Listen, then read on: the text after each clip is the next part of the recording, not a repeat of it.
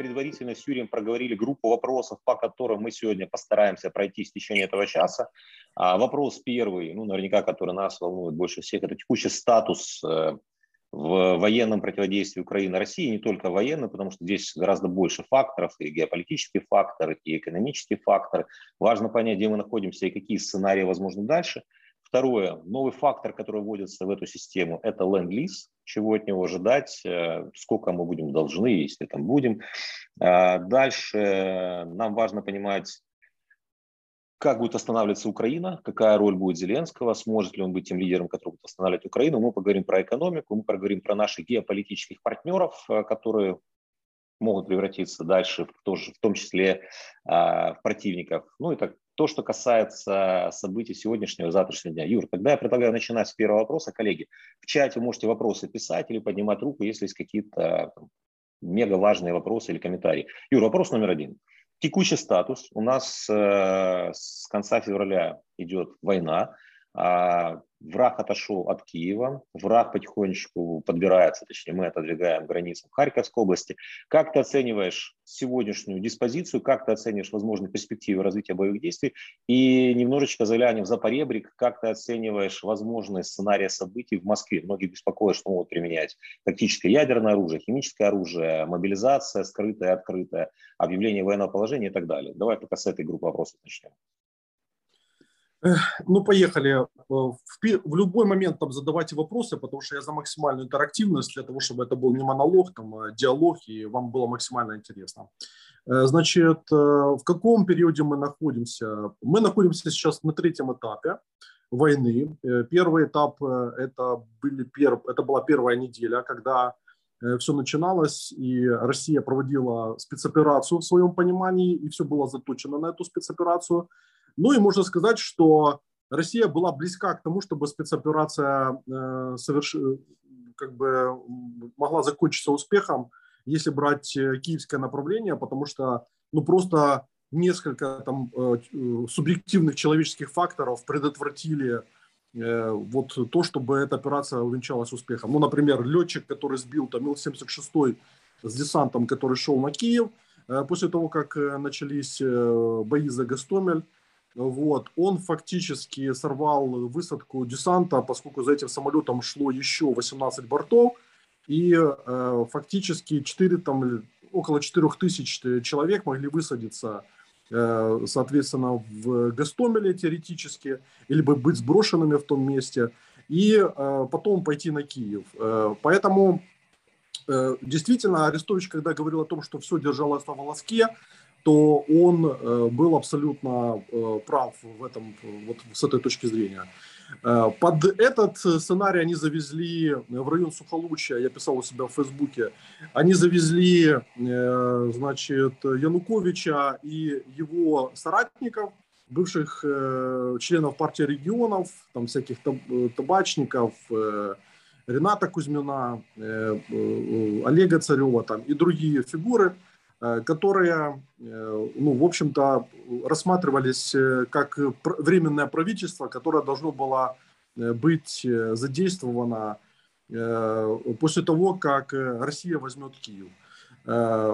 Их предполагалось, что они заедут в Киев 10 числа, и их держали вот на севере Киевской области до 20-х чисел. Может до 20-го, может чуть позже, но вот где-то в таком районе. Потом, потом их обратно в Беларусь вывезли, и они там уже э, были отпущены, там, кроме Якименко, бывшего главы СБУ, которого э, ФСБшники взяли за бары и э, для того, чтобы узнать, э, в общем-то, как получилось, что та информация и та сетка отталкиваясь от которой э, строилась вся спецоперация, оказалась полным, э, ну, полной профанацией.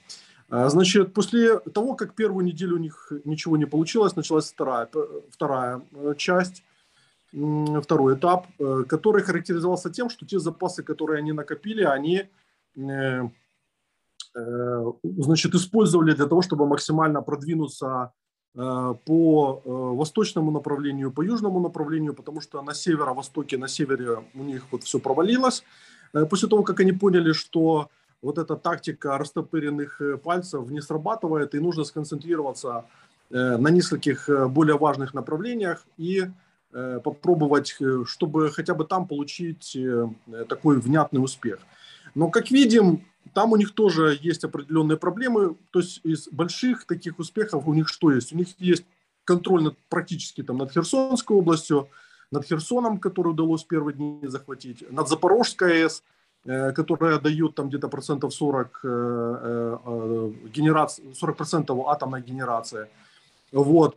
И, соответственно, небольшие продвижения на, на, на Востоке, а дальше все. То есть Мариуполь, как мы видим, держится уже более 70 дней. Значит, по вот этой всей дуге э, возле Ордло э, тоже больших успехов э, им пока не удалось достигнуть. У них есть определенные успехи по Харьковской области, которые там выразились тем, что они захватили Изюм, но возле Изюма дальше все застопорилось. И, соответственно, теперь все переходит в третий этап, когда Э, необходимо переформатироваться, э, вот из, исходя из той оперативной ситуации, которая есть на фронте, что Украине, что э, России, и каждая из сторон решает, ну, решает вот свои задачи. То есть если Россия теперь старается вот закрепиться на тех позициях, на которые она вышла, и достичь и достичь успеха э, на Востоке, прежде всего, выйти на административную границу, что они там обозначили как, один из, э, как одна из приоритетных э, целей, то Украина, она, соответственно, сегодня, начиная получать все большие объемы западного оружия, она готовит и накапливает ресурсы для контрудара. И вот с этим, вот с этим связана такая оперативная пауза, которая начнется, я думаю, там через неделю-две, Э, когда э, русским необходимы новые э, ресурсы и новая, соответственно, организационная подушка, которая позволит начать новый этап наступления в следующие месяцы. А Украина, которая раньше начала полноценную мобилизацию и которая получает сейчас западное оружие, она попытается нанести контрудар но не такой контрударчик, как вот э, в районе там э, на севере Харьковской области, а полноценный контрудар, попытаясь отвоевать ну, такие ключевые цели, вот, которые были захвачены россиянами на, на первом и на втором этапах. Вот, собственно говоря, поэтому э, мне видится вот периодизация такой, что вот сейчас после 9 мая, такой символической даты, которую все ждали, начинается третий этап, который продлится где-то до июля, до июля, может быть, до середины июля. Э, и когда Украина попытается вот в этом промежутке нанести контрудар, а россияне будут запускать мобилизационный план, э, ну, скрытая мобилизация уже идет, э, и, в общем-то, это ни для кого не секрет, уже в СМИ там повестки эти сливаются.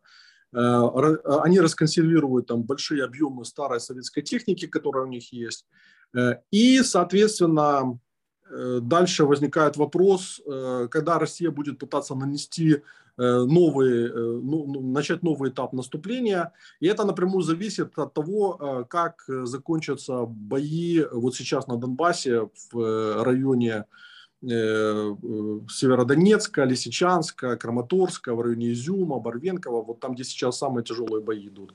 Вот, соответственно, Э, после этого начнется э, четвертый этап э, во второй половине лета, когда будет, ну, говоря таким образным языком историческим, будет наша Курская дуга, да, собственно говоря, Украина начнет получать уже большой объем помощи с Запада, потому что то, что мы на сегодняшний момент получаем, это еще ну, э, такой объем, который там, что а, называется... Расскажи, пожалуйста, два слова, ну, здесь можно кратко, емко, ленд-лиз. То, что подписано, так понимаю, это будут основные объемы помощи получаться через ленд-лиз.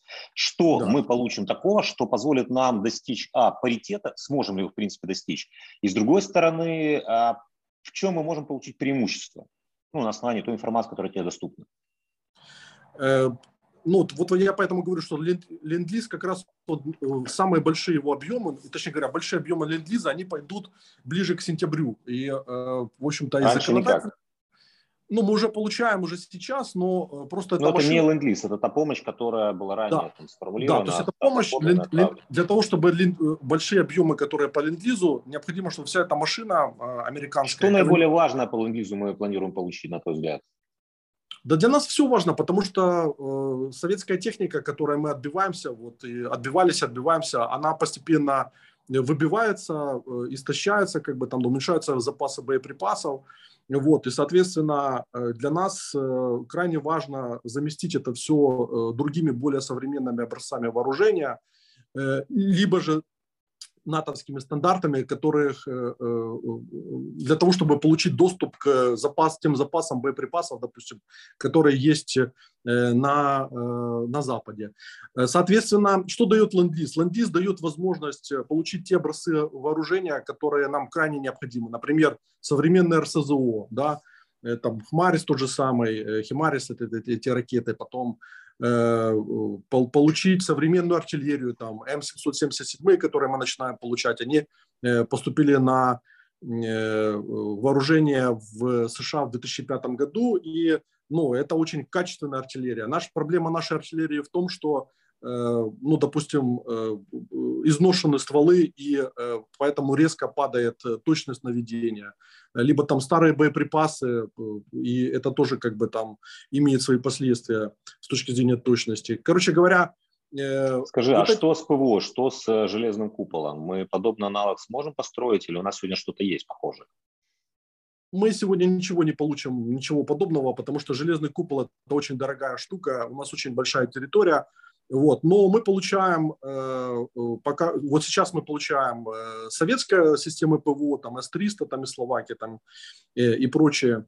Э, буки те же самые получаем, которые сегодня самые эффективные, между прочим, на сегодняшний момент, э, вот, э, в обороне Украины. Но я думаю, что мы начнем получать и более тяжелые системы ПВО, потому что сейчас там рассматривается получение, значит, одной системы из Норвегии, в которой очень много интегрированных американских всяких компонентов. И, соответственно, по мере того, как будет выбиваться вот опять-таки старое советское ПВО, я думаю, что там вопрос времени, когда мы, мы начнем получать и более тяжелые системы, например, те же самые Патриоты, но это также будет зависеть от того, э, как будет развиваться ход э, войны, потому что, условно говоря, какие факторы ограничивают Россию, какие проблемы там могут э, у нее возникнуть. Э, э, у нас многие там думают, что Россия там может рухнуть в ближайшие месяцы, но это не так. Институт будущего там в том числе... У них огромный запас прочности да. по финансам, они получают сверхдоходы от энергоресурсов, и они да. налаживают сероимпорт по запрещенным компонентам сегодня. Да, это, это, это одна из ключевых проблем, потому что, условно говоря, если они тратят 900 миллионов в сутки на войну, ну, там 900 миллионов, миллиард, грубо говоря, а зарабатывают там порядка полутора миллиардов в день за счет высоких цен на энергоносители, то, соответственно, они, ну, во-первых, э, по сути, эту войну покупают, э, вот. А во-вторых, у них еще есть вот эти вот неиспользованные ресурсы в, в кубышке, там, которые, э, которые закладывались раньше. То есть, по сути, это означает, что Россия где-то имеет возможность на год-полтора ну, точно у нее есть запасов, которые позволят ей вести войну в Украине без, без таких значительных последствий с точки зрения того, что экономика обрушится. Ну, да. По финансам я с тобой согласен. Два года да. у них э, запас прочности есть, да. с точки зрения вооружений. Есть ли у них достаточно человеческий, военный, там, другой потенциал? Типа говорят, что ракет якобы они же 70% потенциала выстрелили, не уточняя каких. Я точных данных по количеству ракет на самом деле не нашел. Да, вот и здесь мы подходим к другому интересному моменту, э, связанному с тем, что с сентября у россиян начнутся серьезные проблемы со сложной экономикой. Это экономика, в которой э, присутствуют западные компоненты, ну, например, в автомобиле, в которых там есть... Телены... рухнуло уже у них производство да. в автомобиле об, сегодня. Обрушивается, то есть оно будет обрушиваться еще больше. То есть вот китайцы оценивают, что именно в сентябре э, у них начнутся уже такие очень серьезные процессы, и, соответственно, разрушение сложных, э, э, сложной экономики, оно будет сказываться и на э, занятости населения и на способности производить там современные образцы оружия там, и так далее, и так далее, и так далее. Вот в этой логике есть ли у России ресурсы для того, чтобы ну, соответственно, там, мобилизировать людей и создавать технику для того, чтобы кидать ее на, на украинский фронт. Конечно же, есть. То есть у нас не должно быть никаких иллюзий, что русские могут мобилизировать там 200-300 тысяч человек. Да, они будут плохо вооружены, да, они будут там плохо Э, сбалансированные, там, да, у них э, э, будет плохая выучка там, и, так, и прочее, прочее, прочее, но нам от этого легче. Но ради украинских стиральных машин они готовы переть. Да, то есть российская глубинка, которая нищает вот сейчас из-за санкций, там, из-за экономических проблем, она, в принципе, получает дополнительный стимул для того, чтобы участвовать в этой войне. А мы видим, что большая часть тех людей, которые Э, здесь были взяты в плен, там, либо идентифицированные после того, как их убили, они как раз выходцы из э, российской глубинки, там, Северный Кавказ, там, районы Сибири, вот, Поволжье, там, и так далее, и так далее. И, соответственно, ну, там для людей это на самом деле такой социальный лифт, э, когда Э, по большому счету тебе и так ничего не светит, а война рассматривается как возможность пограбить, как возможность заработать, как возможность получить э, хорошие Унитаз. боевые, да, по, по, по российским меркам пенсии там, и так далее, и так далее, и так далее. Вот, и поэтому... маленький комментарий. При этом же э, те выплаты, которые обещались матерям родных, мы считали, это примерно на сегодня там, больше двух миллиардов долларов, уже долг, который должен был быть сформирован. Но практически там, 70-80% погибших они проводят как без вести пропавшие. Таким образом идет процесс китка российских граждан, семей.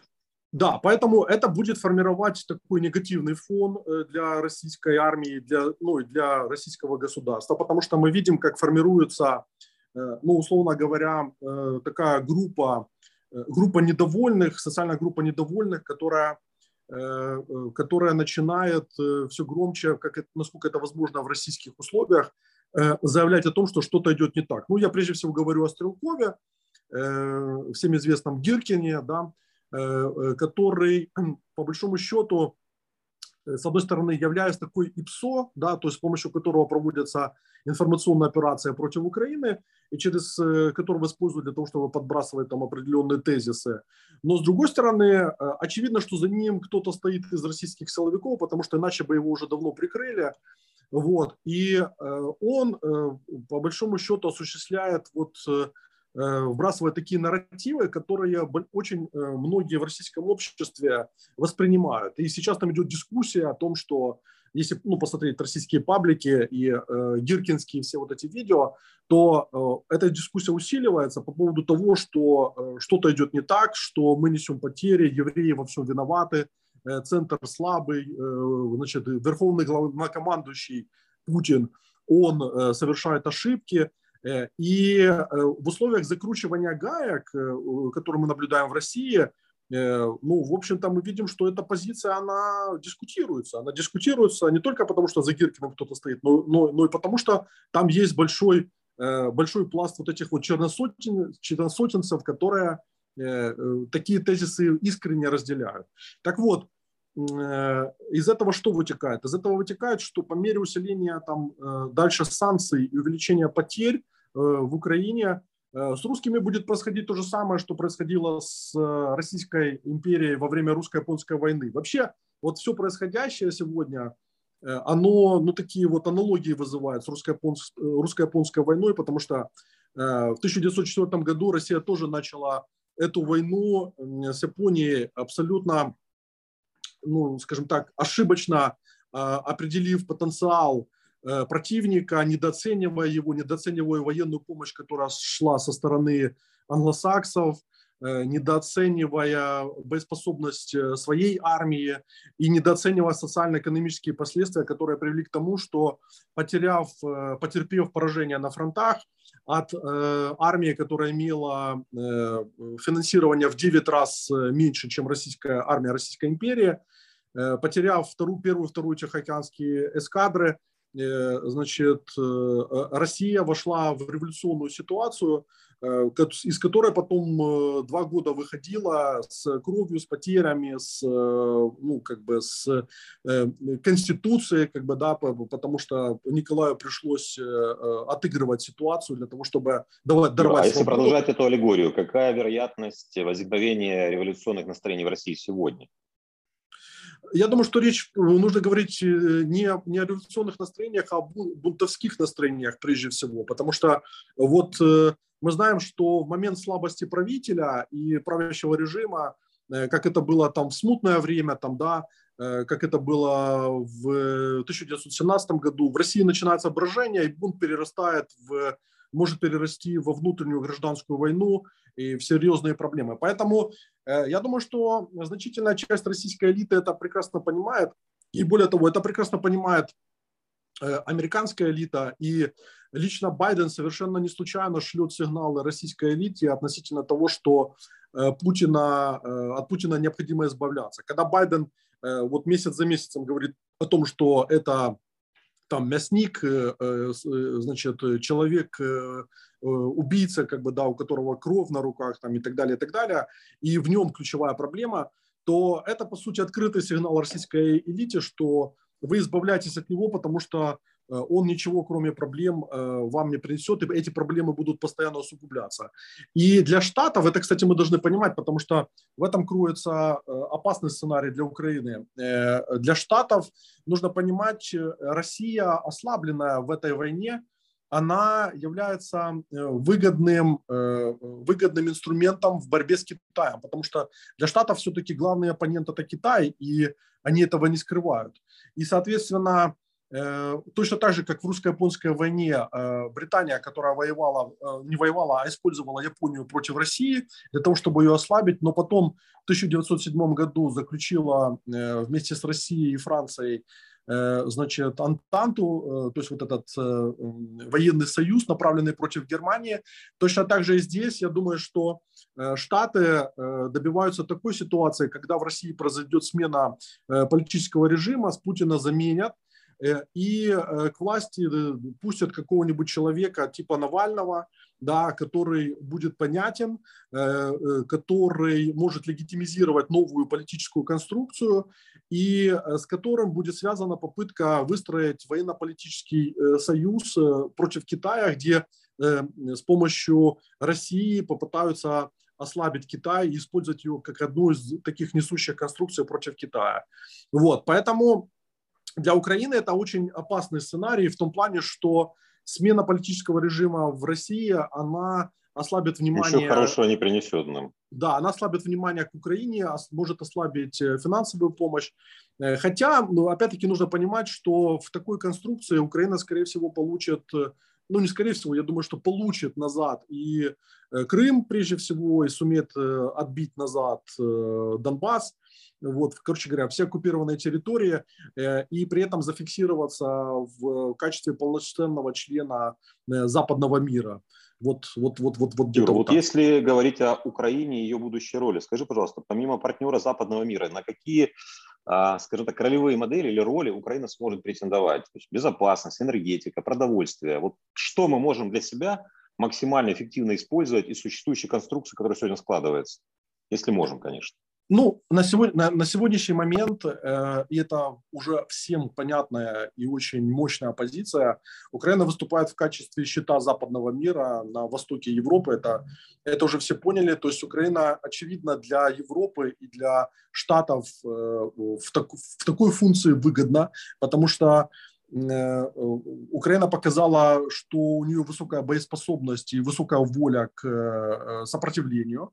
Э, соответственно, это то, чего не хватает многим европейским странам, и это то, что многие европейские страны осознали в ходе этого конфликта. Достаточно посмотреть на страны Центральной, Восточной Европы, Юго-Восточной Скажи, Европы. пожалуйста, Украина сможет претендовать на такую же роль, какую получила Южная Корея после Корейской войны в азиатском регионе? Или это фантазия?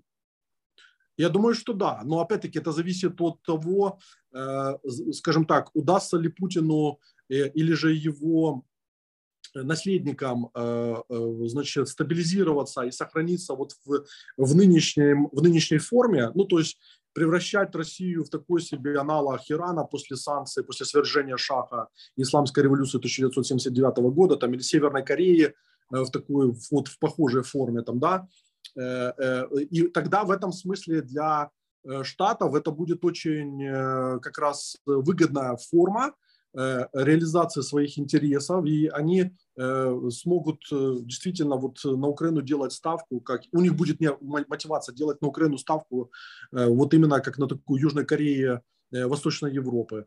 Вот. Если же будет вариант, вот когда к власти приходит Навальный, там идет смена политического режима, то я думаю, что Штаты, конечно же, они будут э, тоже делать э, ставку на то, что Украина будет уравновешивать Россию э, в, ну, при изменении раскладов, а такие страны, как США, там, да, как Китай, они всегда играют, ну, пытаются играть на несколько шагов вперед для того, чтобы выстраивать архитектуру ну, исходя из того, что ситуация может измениться там, да, и очень, э, ну, и гибко готовы э, играть.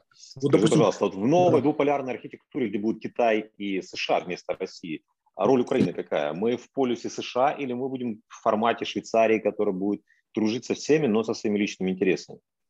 А я бы не сказал, что будет двухполярная архитектура. Это абсолютно не факт, потому что во многом это зависит от того, э, скажем так, двухполярная архитектура возможна в том случае, если Штаты и Китай договариваются по поводу разрешения своих внутренних противоречий, э, противоречий между ними. Вот, и тогда они приходят вот это, к этой формуле G2, о которой там говорил и Киссинджер в свое время, и Бзержинский, вот, Бежинский больше.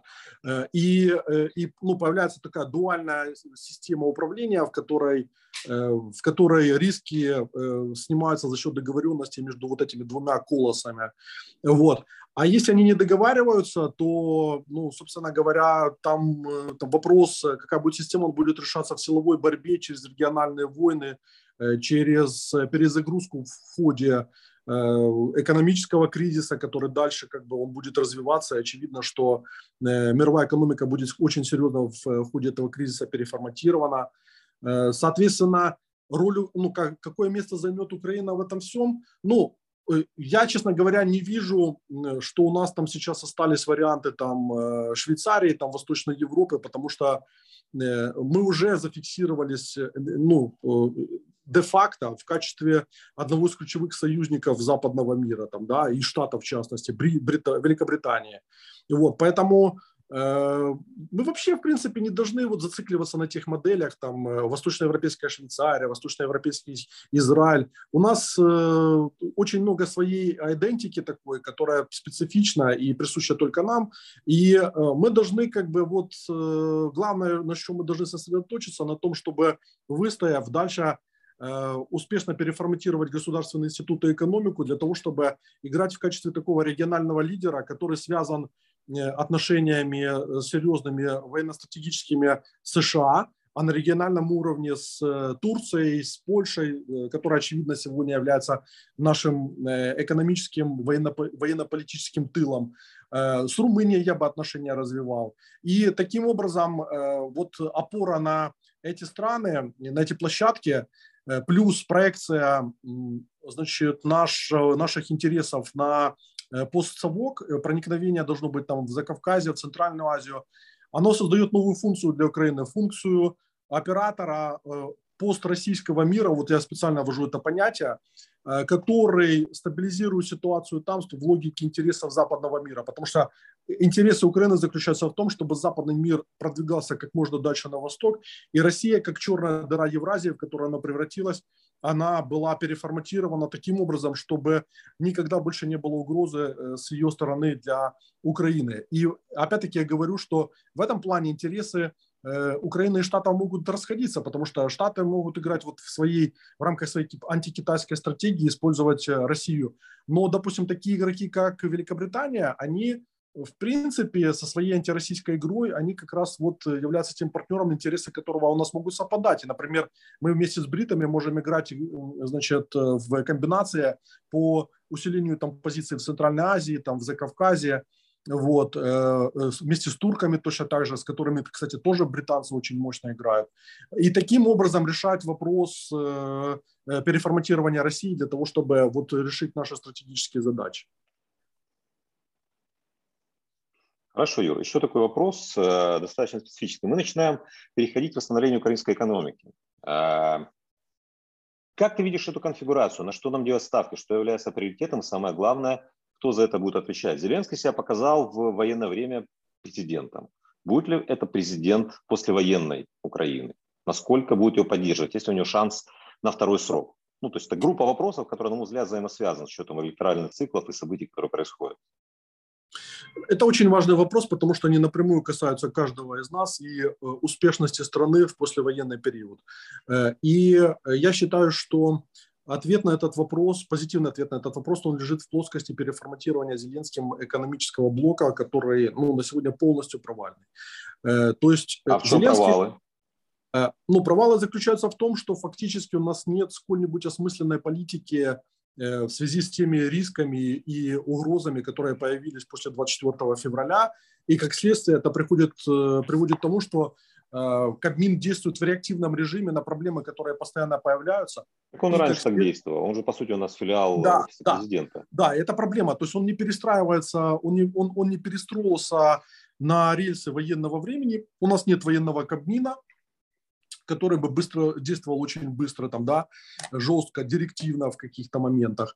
Вот. И у нас нет стратегии, которая бы, ну, по большому счету, показывала, что э, мы осознаем вот эту вот логику трансформации в э, послевоенное время. То есть э, топливный кризис... Подожди, ну, топливный... по-моему, при офисе была создана какая-то группа, где Big Force подготовили а, свои предложения, они были презентованы президенту, но единственное, что я ничего не слышал относительно а, деталей реализации этого проекта.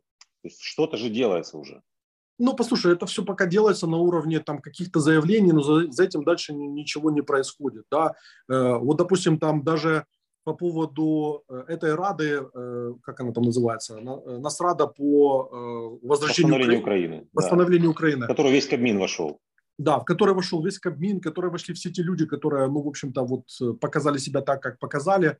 Э, и я имею в виду экономический блок, потому что если брать вот часть Кабмина, там, связанную с силовиками, ну, допустим, Резников тот же самый, мне нравится, вот Резников оказался адекватным э, министром на своем посту и, в принципе, молодец там, да, э, этот генштаб тоже как бы вполне адекватно действует, если брать военную составляющую. Поэтому на, вот в экономической плоскости мы видим, что они постоянно опаздывают, они не прогнозируют, вот как топливный кризис.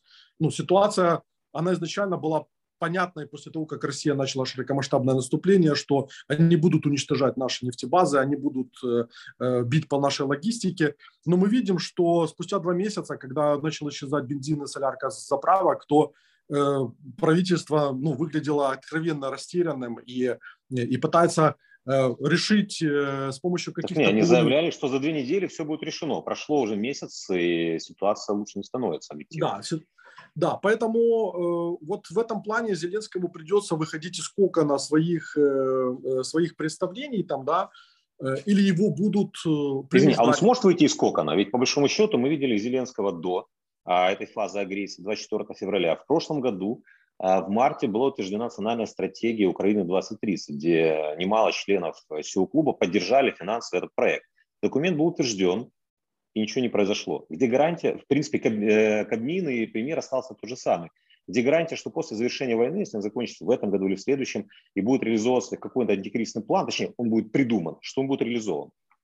Да нет никаких гарантий в том-то дело, что, э, понимаешь, э, ну, э, тут проблема утопающих в том, что они по-прежнему надеются на какие-то гарантии, на то, что там кто-то схаменется, а офис президента, где Гетманцев имеет большое влияние на экономическую политику сегодня, там, да, фактически ее определяет в каких-то моментах, во многих моментах, вот, он пока не сформирована угроза и э, ну, она не приобретает э, форму очень большого общественного резонанса, то они предпочитают не реагировать и предпочитают находиться в домике.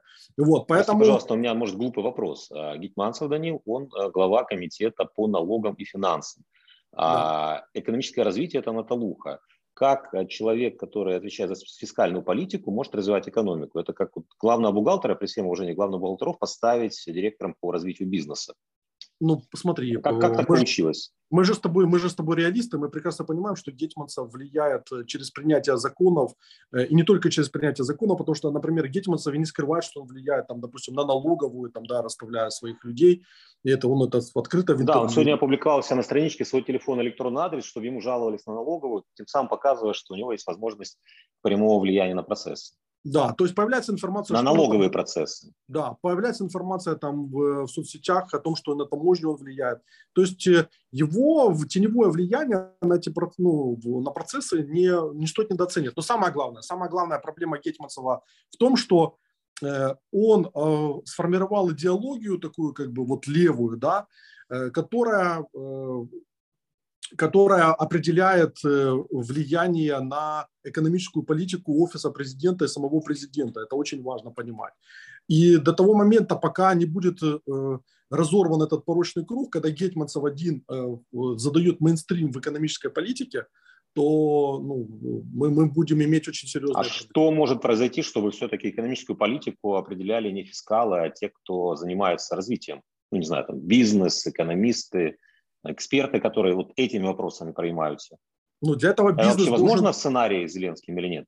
Смотри, до этого должен, во-первых, бизнес э, консолидированно начать выступать с обозначением необходимого курса и говорить, что вот это нам не нравится, что курс должен быть таким, э, потому что, потому что, потому что. Ведь на самом деле война открывает уникальные возможности для перестройки украинской экономики, поскольку Э, мы, получая ленд-лиз и получая большие объемы э, внешней помощи сегодня, мы можем за счет этой внешней помощи направлять ресурсы на, на то, чтобы закрывать в том числе и те социальные обязы, допустим, которые есть у государства, да, а в то время как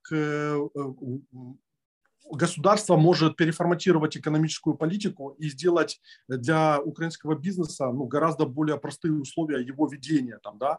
То есть провести либерализацию, особенно это касается мелкого и среднего бизнеса, для, ну, э, которого, о котором государство вообще, мне кажется, должно забыть. Вот сегодня мы находимся в такой ситуации, когда если кто-то генерирует э, экономическую активность, создает рабочие места, то для государства это уже в радость, потому что сегодня рабочие места Россия просто уничтожает, так же как, как и экономику. Соответственно, у государства должна быть э, э, задача такая, то есть с одной стороны бизнесу нужно максимально дать возможность перестроиться, дать ему необходимые ресурсы, запустить рефинанс. У нас же нет рефинанса сегодня, это все прекрасно знают. Нет. У нас бизнес, финансируя и армию, и гуманитарку, по сути, обескровился. У нас оборотного да. капитала бизнес нет, а банки да. кредиты не дают.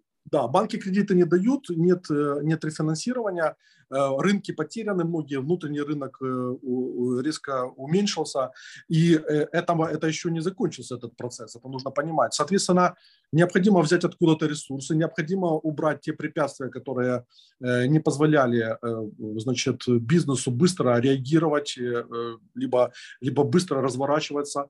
Вот и, э, и тем самым вот э, создать ту экономическую, тот, тот экономический климат, который в послевоенное время позволит, позволит очень быстро набирать э, обороты. С другой стороны, государство должно обеспечить необходимые ресурсы для ведения войны, для поддержки групп населения, которые не имеют ресурсов, чтобы их зарабатывать самостоятельно, для пенсионеров, там, для, для, для инвалидов там, и так далее. И, так далее. и таким образом распределив эти риски э, и опираясь на внешнюю помощь и на перезапущенную экономику, мы можем выплыть в, ну, в послевоенный, послевоенный период. Вот, создав базу в том числе для развития ВПК своего, потому что все очень хорошо поняли, что Украине, э, ну, насколько важен свой, э, свой ВПК, потому что внешняя зависимость, она определяет э, очень многие вещи и создает очень многие проблемы, в том числе и на фронте. Когда у людей буквально не хватает патронов там, или снарядов, и это создает э, серьезные проблемы. Вот, поэтому э, война, она позволяет вести ту политику, которая в мирное время казалась фантастической. Но пока что мы видим, что политика сохраняется именно та, которая привела к тому, что Украина вошла в войну не с самыми сильными позициями. Юра, у меня еще два вопроса. Я смотрю визуально, у нас там 8, даже 7 минут осталось. А, я хотел сделать маленький шаг назад по поводу войны. С этим связаны два вопроса. Первый. Твои ожидания, плюс-минус, когда активная фаза будет завершена, имеется в виду, мы сможем предсказуемо оценить э, ситуацию и начинать восстанавливаться, по крайней мере, заморозить на каком-то этапе на границе, и где эта фаза может наступить. Второе, какие а, козыри в рукаве еще есть у России, что она может применить для того, чтобы изменить баланс резко в свою сторону. Да у России уже не остались козыри. Даже если она применит там тактическое ядерное оружие, то это ничего э, принципиально ну, ей, ей не даст усиления позиции. Наоборот, это ее позиция только ослабит и резко увеличит, э, еще больше даст поток помощи, э, включая там э, тяжелые системы ПВО, ракеты с большой дальностью, как бы, которые Украина начинает получать, потому что она уже получает ракеты, и э, даже получив ракеты там с дальностью боя там в 300 километров, она уже может очень серьезно влиять на э, западную Россию, на приграничные регионы, там Курскую, Ростовскую, вот эти вот области, э, Белгородскую. Скажи, если будем наносить удары по городам и военным объектам Российской Федерации, как может измениться поведение или политика России? И изменится ли? В принципе, мы же уже удары наносили. Ну, так мы наносили, мы наносим. Это же ни для кого не секрет. Воевать так воевать. Да, то есть э, позиция, которую занял украинский генштаб, она, мне кажется, абсолютно верная. И более того, э, понимание того, что Украина может наносить удары по критической инфраструктуре, оно уже давлеет как бы при принятии решений в той же самой Белоруссии, потому что Лукашенко не может не понимать, что Украина в любой момент может ударить там по нефтеперерабатывающим заводам в Полоцке и в Мозере, и, и Беларусь потеряет 20% ВВП. И вот. по Калиному заводу.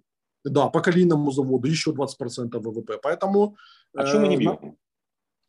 Ну, потому что я думаю, что мы не бьем э, для того, чтобы не, не подтолкнуть э, Лукашенко к вступлению в войну полноценно. Хотя, в принципе, то, что мы имеем, это уже полноценное участие. Но мы не хотим, чтобы Лукашенко погнал свою армию, и мы еще как бы там отвлекали какие-то ресурсы ограниченные на, на то, то на чтобы... этом этапе пока нам это не выгодно. Да, нам это не выгодно, вот и все. Только, только поэтому. Ну, Хорошо, когда ну, закончится война, точнее ее активная фаза, по твоим оценкам? Этот год, следующий? Мы говорим об оценках, не, будущего не знает никто. Я, я, не, я не думаю, что она закончится раньше, условно говоря, конца этого года, там, да, вот. И, э, то есть я думаю, что вот есть два базовых таких сценария э, войны. Первый э, – это то, что после Курской Курской битвы, ну, вот этой условная Курская битва. Летом, которая будет. В конце лета, в конце лета, может быть, там, э, конец лета, начало осени, э, когда будет зафиксирован некий статус-кво, и русские поймут, что э, ну, они не могут продвинуться дальше, и что нужно еще больше напряжения ресурсной базы, э, человеческой силы. Вот. И тогда у них появится переговорное понимание того, что э, ну, с чего начинать переговоры, и нужно идти на переговоры. Либо же если это не произойдет, э, то э, и у них будут какие-то успехи, они будут понимать, что они могут еще куда-то продвинуться, то это все будет затягиваться на следующий год, там, ну, как минимум первая, первая половина следующего года. Поэтому... Ну, то есть как первый сценарий конец этого года, второй сценарий первая половина следующего года. Да, да. Хорошо, и завершающий вопрос хотел задать такой. Будущее Зеленского. Второй срок будет у него или нет? И какой будет Зеленский а версии, ну, наверное, уже 3.0, потому что версия 1.0 это после выборов, версия 2.0 это после 2.4, 0.2. И когда закончится война, это же опять-таки меняются условия. Какой будет Зеленский 3.0? Посмотри, это зависит все от того, когда и каким образом будет закончена война, потому что ну, многие смотрят, что Зеленский там имеет чуть ли не гарантированный второй срок, но я бы... А имеет? Я, ну, я бы так не смотрел, потому Черчилль что... Черчилль не получил срок после Второй мировой войны. Ну, потому что там тоже были. К существующей команде у общества есть масса вопросов, и этих вопросов посыпятся ну, просто пачками после войны. Э, поэтому э, вопрос э, второго срока Зеленского, вопрос Зеленского 3.0 напрямую зависит от того, насколько сам Зеленский выйдет вот из позиции Джокера. Ведь он, он действует пока как Джокер, как разрушитель. В 2019 году он запустил торпеду под существующую систему, а в 21-22 он, по сути, за, за, запустил торпеду под существующую архитектуру э, мирового порядка и э, архитектуру в Европе, как бы там архитектуру безопасности там, и так далее, и так далее. Вот. Но э, необходимо переходить в некое созидательное начало, а вот э, пока что с этим проблема. Ну, и особенно это видно, когда мы касаемся экономического блока. Понял, Юр, спасибо. Я не вижу в чате вопросов. Коллеги, есть ли вопросы? Я думаю, минутку Юра нам сможет еще выделить. Да. Если есть вопросы, просьба Скажите, поднимать... пожалуйста, а можно прокомментировать более подробно про торпеду 21-22 э, года? Это от кого вопрос? Я не вижу. Ковалев не Олег, извините, не могу э, включить камеру. Олег э, Ковалев, вопрос. Э, прокомментировать, э, коротко прокомментировать торпеду 21-22 года.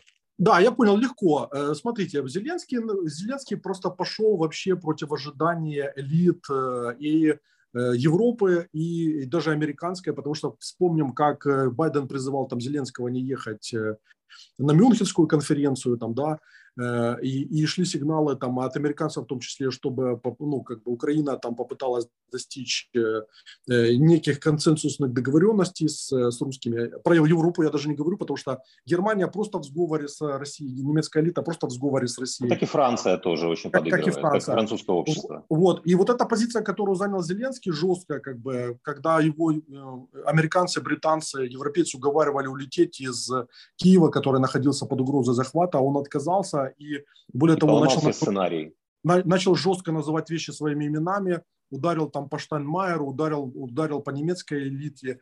Э, а украинский посол в Германии э, Мельник э, там ну, просто за гранью, на грани фола играет там и безбашенно троллит как бы немецкую элиту. Это все привело к тому, что прямое обращение к народам э, западного мира со стороны Зеленского и симпатии э, к нему и к Украине, которые появились и усилились, это привело к формированию новой повестки в отношениях с западным миром и и в целом как бы в, в мировой системе международных отношений. И, и это создало нам гигантские возможности на самом деле, потому что мы э, смогли, начали преодолевать ту инерцию, которая э, существовала в той же самой старой Европе, прежде всего в Германии, в связи с э, теми договорниками, которые у нее были с э, русскими. Вот и об этом. Юра, есть у тебя время для одного-двух вопросов или нет? Давай, давай. А, так, первый вопрос от Романа, второй вопрос будет от Максима. Роман. Просьба бути максимально йомкими і краткими. Так, Юр, добрий день. У мене питання про цю кольчугу. Я, ну, Мені цікаво, знаєте, повернутися в Київ і щоб люди повернулися в Київ. Е, Я так розумію, що колись Україна виробляла ці кольчуги, які закривали небо. Кольчуга – це тільки радіолокація, вона не закривала. А, тобто вона не, не забезпечить, да, Київ від цих? Ні, Нет. це РЛС. А, да, это, это, это РЛС. Но Украина, в принципе, может э, развить ПВО свою собственную, потому что, например, у нас на складах есть э, ракеты С-125, старые советские еще, э, которые наши компании могут провести глубокую модернизацию, и они существенно улучшают характеристики, существенно. Поэтому у Украины есть свои определенные возможности по ПВО, но об этом лучше не говорить публично. Да, да. И Максим, праздников. Да, всем добрый день, Юр, спасибо большое за очень интересные водные. Смотри, вопрос следующий. На самом деле очень правильно было сказано по поводу торпеды. И в принципе, вот у нас такая деструктивная миссия, если так глобально разобраться, у нас очень хорошо получалось разрушать что-то. И у нас очень хорошо в стране получилось дружить против какого-то единого общего врага. Когда есть какое-то такое абсолютное вселенское зло, которое все признают как некое угрозу зло, против этого получается классно дружить. А когда наступает победа, да, фактически мы уже прошли несколько итераций. Сейчас у нас там третья итерация, наверное, такая. И каждая итерация мы платим все большую цену и все более ужасную цену за, за, за эту победу. Сейчас мы, можно сказать, вышли в какой-то степени в финал. У нас очередная итерация, очередную очень высокую цену мы платим. Если даже предположить, что, в общем-то, в какой-то момент э, мы перейдем к какому-то победному финалу, мы снова перейдем в мирное время – что нужно сделать, какие шаги нужно предпринять, чтобы, наконец, учиться не только разрушать, но и созидать. Чтобы вот этот момент, когда мы все дружим против кого-то, перерос все достижение какой-то благополучной цели, процветания. В принципе, есть ли у нас такой шанс, и что для этого нужно сделать? Смотри, у нас, мне кажется, э, сегодня появилась прекрасная сверхмиссия э, для, э, для Украины. Это вот именно преобразование Э, построссийского пространства. Мы должны поставить себе такую задачу, потому что э, без преобразования это пространство всегда будет нести угрозу для нас. И вот на этом можно, ну, можно, это, это большая такая сверхмиссия, на которую, от которой, э, отталкиваясь от которой можно преобразовать саму Украину. Потому что я с тобой абсолютно согласен, что без позитивной цели у нас серьезные проблемы. Поэтому, если брать внутреннюю повестку, то, ну, мне кажется, что назрела, перезрела необходимость радикального перестройства государственных институтов, экономической политики, э, когда такие люди, то вот как здесь присутствуют в чате, там все в клубе в том же, они прекрасно осознают, что ну просто уже дальше так невозможно жить. И, и э, соответственно, в бизнесе вы ставите задачи и там определяете, какие ресурсы нужны, определяете, какая, какие инструменты нужны и реализуете. Точно так и здесь. Если мы понимаем, что Гетмансов как воплощение всей этой Э, как бы экономической политики, которая 30 лет душила и убивала Украину, вот он э, должен быть отстранен от позиций, которые позволяют влиять, и люди такие, как он, и которые влияют на, на такую политику, то нужно э, объединяться вокруг этой повестки и начинать устранять те факторы, которые не позволяют двигать вперед. Вот, вот, вот э, определить, условно говоря, несколько секторов, которые на которые Украина делает ставку, что нужно, что нужно для этого, какую, как, какие налоги, какие кадры, откуда мы их берем. Потому что после войны очень многое изменится, уже сейчас изменилось. Рабочая сила, она станет дороже. Э, более того, будет огромный недостаток. Кто то, что на после, в последние месяцы и годы в Украине э, происходило в связи с оттоком э, за границу, сейчас из-за войны приобрело просто масштаб э, вселенского потопа. И поэтому э, абсолютно должно быть другое отношение к человеческому капиталу, э, к его взращиванию, там, да, к его удержанию. Э, это то, что Украина на протяжении 30 с лишним лет все время ну, как бы пренебрегала, да, ее элита правящая. Вот, поэтому ну, мы все вот перед вызовом радика, необходимости радикального обновления и избавления от, от этих вот э, практик э, прошлой жизни, которые Украине не давали возможность взлететь. Вот, вот так вот.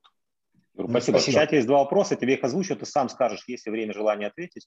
А первый вопрос касается вообще а стоит ли Зеленскому уйти в отставку, он может уйти в отставку после победы как президент победы. Ну, короткий ответ, будет ли это полезно для него или для страны. И второй вопрос от Игоря Кабузенко, ну, он на самом деле очень объемный с точки зрения ответа. Это самый оптимистичный, самый пессимистичный сценарий Украины. Если есть минутка, ответь, если нет, тогда мы это оставим на следующей встрече. Э, значит, отставка Зеленского, ну, это вообще нонсенс на сегодняшнем э, этапе, потому После что... победы, когда он не будет выходить на второй срок. Я думаю, скорее всего, так был вопрос. Быть президентом ну, победы. Я, ну, мне кажется, что он, он, он э, вкусил власть, он получил э, такое удовольствие от власти, что он вряд ли от этого откажется. Ответ поэтому... такой, невозможно. Да, мне кажется, что невозможно. Да. Он полюбил власть. Он полюбил власть, а власть полюбила его в лице его соратников, чиновников, там, которые, которые видят в нем инструмент свой собственный. Вот. Теперь э, по поводу вопроса Игоря. Самый позитивный, самый негативный, да? Да. Самый позитивный это, э, это сценарий, в котором Украина осмысленно начинает действовать, фиксируется в статусе вот э, Южной Кореи и получает системные договоренности, гарантирующие безопасность, двусторонние договоренности с, со Штатами, прежде всего, с бритами. Вот как бриты сегодня или вчера заключили со Швецией гарантии по безопасности, так, так и здесь.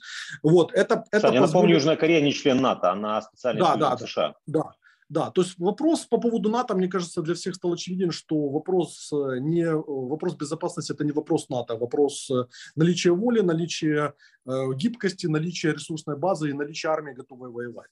Вот, поэтому Э, вот э, тогда Украина может играть в регионального лидера, очень серьезный игрок, который будет, э, острие политики ее будет обращено на восток, вот, и она будет, ее функционал понятен таким странам, там, как Запад, и в связке с союзниками она может э, очень серьезные э, конструкции региональной безопасности, экономического взаимодействия выстраивать.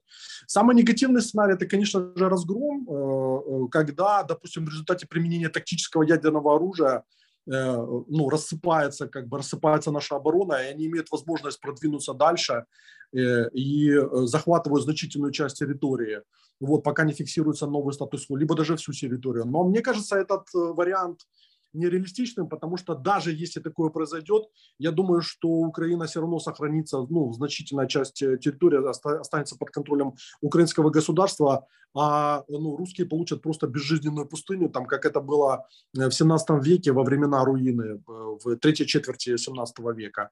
Вот, поэтому... Юра, а перспектива Одессы и ПМР? Это зависит вот от, э, скажем так, от того, что будет происходить во время третьего-четвертого этапа. А, потому что, с одной стороны, э, устойчивость Одессы резко увеличилась, тем более после применения наших ракет «Нептун» и потопления Москвы россияне потеряли очень серьезную как бы ПВО, которую, которую давал этот крейсер. И уверенность. Вот. Да, и увеличивается насыщенность средствами ПВО, значит, на юге там в том числе. Э, э, ну, поэтому, ну, пока, пока мне кажется, что... Юра, принципе, сейчас без, будет... без двух минут пять ты уже задержишься на следующей встрече. Я на правах модератора тебя хочу поблагодарить от членов всего клуба за глубочайшие интересные ответы, комментарии. А, кратко резюмирую. У нас есть хорошие шансы, Зеленский не уйдет. Необходимо менять экономическую политику, бизнесу необходимо объединяться, верить в лучшее, ну и стремиться к совместной победе. Спасибо всем. Спасибо тебе большое.